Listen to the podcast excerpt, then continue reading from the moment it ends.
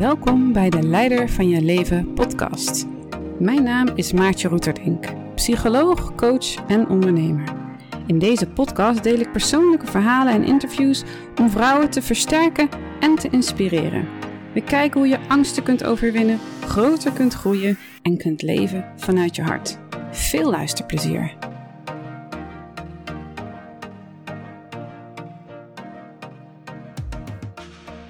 Las een keer een boek van Marinus Knopen en dat heet De Creatiespiraal. En ik vind dat een heel grappig boekje. En hij, uh, de schrijver, uh, ja, Marinus Knopen dus, die beschrijft dat hij op een gegeven moment um, gefascineerd is door hoe maken we nou eigenlijk beslissingen en, en mm, maak ik die eigenlijk zelf of niet? En hoe zit dat eigenlijk? Dus op een gegeven moment beschrijft hij dat hij een soort experiment gaat doen met zichzelf. Dat hij niks meer gaat besluiten. En dat hij dan gewoon gaat kijken wat hij gaat doen. Dus hij heeft zoiets van: Nou, ik, um, ik neem me voor om gewoon te zien wat er gebeurt. Ik ga niet bijvoorbeeld opstaan. Ik ga niet plannen om iets te gaan eten. Maar ik kijk wel uh, wat mijn lichaam gaat doen. Dus op een gegeven moment begint hij met dat experiment. En dan beschrijft hij dat van oh, ik merk dat ik uit mijn bed kom. En dat hij merkte dat hij zich ging aankleden. En hij, nou, hij ging ook wat eten. Alleen in al die dingen nam hij daar geen besluit over. Hij, hij liet het gewoon gebeuren. En dat verhaal is me altijd bijgebleven. Um, omdat het laat zien dat hoe je kunt leven als je eigenlijk je eigen ik eruit haalt. Met het idee dat je het allemaal besluit en in de hand moet houden. En dat was ook het onderwerp wat ik in deze podcast wilde aanstippen.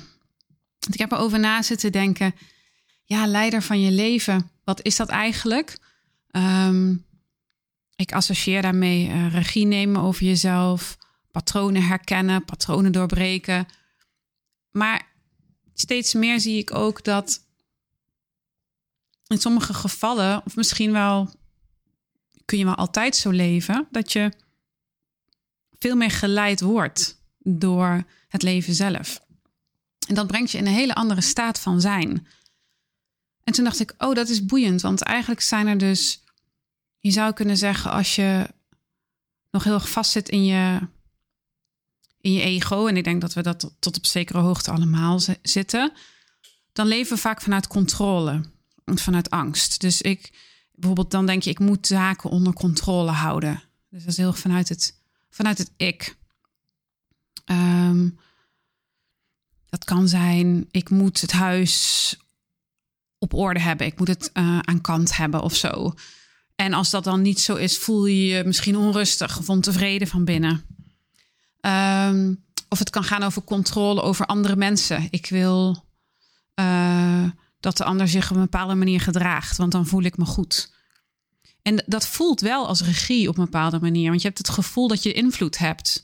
Je hebt het idee dat je invloed hebt op die ander. Of ja, en als je hele huis opruimt op zich, heb je dan ook wel een zekere invloed. Alleen het is niet een heel uh, vrij gevoel. Het is heel erg Um, je bent heel gericht op de buitenwereld, op de dingen om je heen. En je bent veel minder gericht op je binnenste.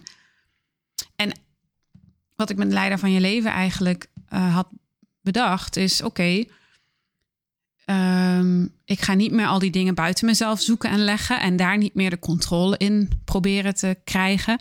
Maar ik neem de stap naar binnen en ik ga controle krijgen over mezelf. Een gezondere controle. Um, in de psychologie noemen ze dat ook hè, de locus of control. Die kan uh, extern zijn of intern. Dus ja, je zou kunnen zeggen: oké, bij heel erg angstcontrole uh, niveau zit je op die externe locus of control. En bij je eigen patronen bekijken en daar invloed op uitoefenen, zit je op die interne locus of control. En um, ik denk dat je daar heel veel in kunt doen en heel veel in kunt groeien. In um, zelfonderzoek en um, nou, bewustwording van je eigen gedrag en andere keuzes maken. En nou ja, dat is een heel stuk persoonlijke ontwikkeling.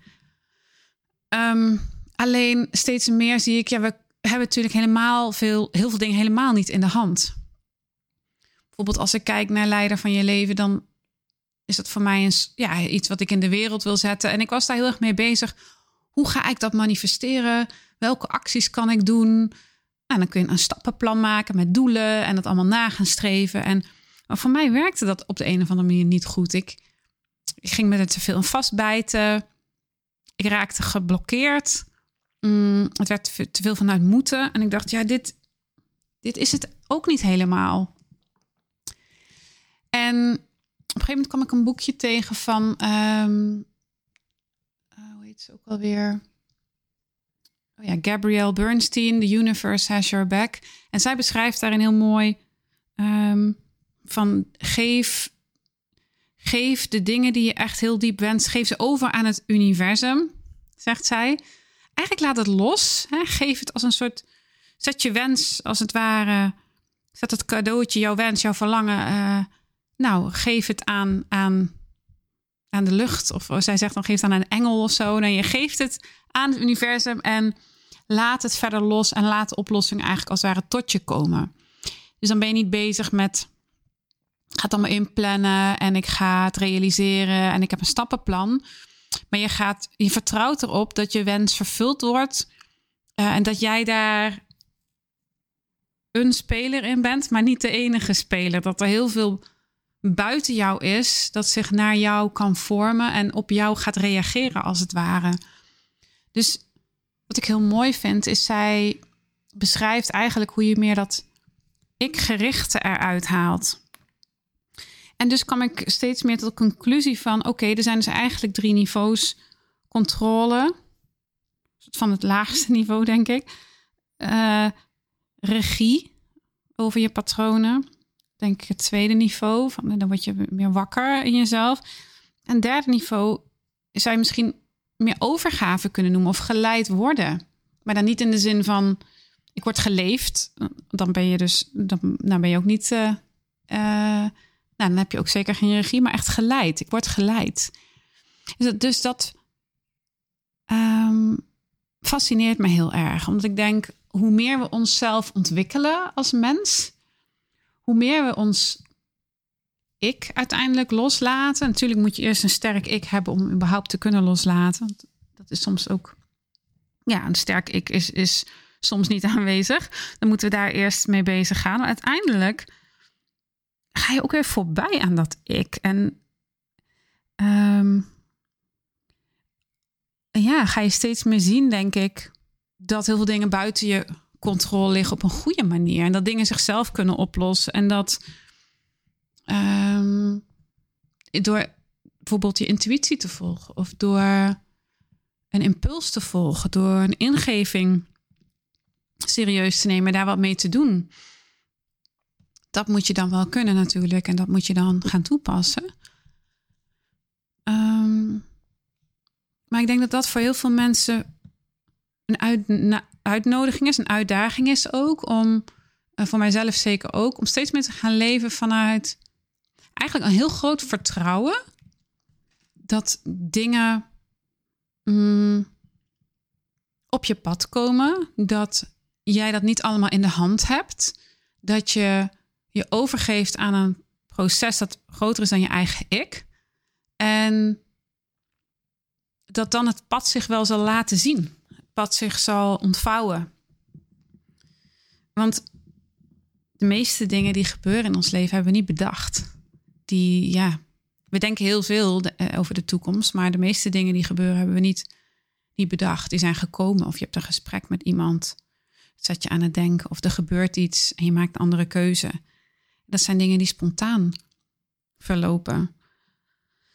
Um, ja, dus ik denk, zijn, kun je voor jezelf misschien eens kijken van zijn er dingen in je leven waar je misschien krampachtig aan vasthoudt of waarin je heel erg probeert iets te bereiken of iets te verwezenlijken, waarin je de stap kunt zetten om, om het uit handen te geven aan het universum en te kijken, hey, kunnen kunnen oplossingen zich aandienen? Kan ik misschien iets meer achterover gaan leunen? Kan ik, kan ik vertrouwen hebben dat dingen zich gaan ontvouwen zoals, zoals het bedoeld is? Ik heb dit voorbeeld misschien al eerder genoemd. Maar een heel klein voorbeeld waarin dat voor mij ehm, eh, wat past bij dit verhaal is dat ik op een gegeven moment een hele drukke agenda had. En, en ik wist eigenlijk niet meer goed hoe ik het moest bolwerken. Ik dacht, oké, ik heb mensen die willen afspreken op korte termijn. Ik heb eigenlijk geen plek meer. Ik kon niks meer verschuiven. En ik kwam in een soort stress van binnen. En ik, hoe ga ik dit oplossen? Hoe ga ik dit doen? En ik lag in mijn bed en ik merkte dat ik dat stressgevoel kreeg. En dat was erg onprettig. En kun je ook niet meer goed slapen. En toen voelde ik voelde die stress in mijn lijf. En dacht, dit, ja, maar zo wil ik me niet voelen. Ik wil niet, dit is niet wat ik wens. En toen dacht ik, oké. Toen kwam de gedachte bij me op van, uh, een oplossing zal wel komen, maar ik kan hem nog niet zien. En toen ik dat kon denken, toen werd ik kalm van binnen. Dacht ik, oké, er zal een oplossing komen, ik kan hem nog niet zien. Maar ik vertrouw erop dat er een oplossing komt, al weet ik niet hoe. En dus ik, dat was. En toen, toen kon ik heel rustig gaan slapen. En dat voelde als een enorme overwinning. Het klinkt misschien heel simpel, maar het was voor mij een hele shift in mijn hoofd. Dat ik mijn eigen, ik moet het oplossen ding eruit haalde. Dus ik, ik gaf het eigenlijk over en ik dacht, nou ja, we zien wel. Het is nu zo. Ik kan het ook niet nu anders maken. En toen die dag daarna, toen belde iemand op en die had, geloof ik, corona en die moest de afspraak annuleren. En toen kon ik precies nou, die persoon of, of mensen, ik weet niet meer of het één of meerdere waren. Maar in ieder geval, toen kon ik mijn agenda zo indelen dat het weer liep. En dat was zo'n mooi moment voor mij, omdat ik dacht, ja, ik. Ja, dat wist ik van tevoren natuurlijk niet dat iemand zou bellen. En natuurlijk niet leuk voor die persoon, maar voor, voor mij op dat moment viel alles uh, heel goed in elkaar. En ik dacht, oké, zo wil ik dus, zo wil ik dus leven dat ik het niet allemaal weet en in de hand heb. En erop vertrouw dat oplossingen zich aandienen. En erop vertrouw dat het zich wel. Uh, dat het wel duidelijk zal worden en zich wel zal vormen. Maar dat, dat, dat ik en dat harde werken mag er dan uit. Dus misschien kun je voor jezelf ook eens denken: van is er zoiets waar ik me zo aan vasthoud? Is er iets dat ik misschien in handen van het universum kan leggen, waar ik gewoon nu de oplossing niet voor zie? En kan ik daar dan vrede mee sluiten en gewoon de impulsen volgen, de ingevingen volgen die ik krijg?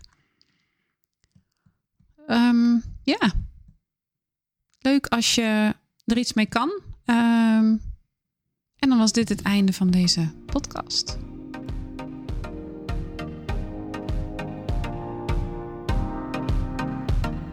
Heel erg bedankt voor het luisteren. Wil jij meer weten? Op www.leidervanjeleven.nl kun je eenvoudig mijn e-book downloaden. Scroll onderaan de pagina en vul je gegevens in.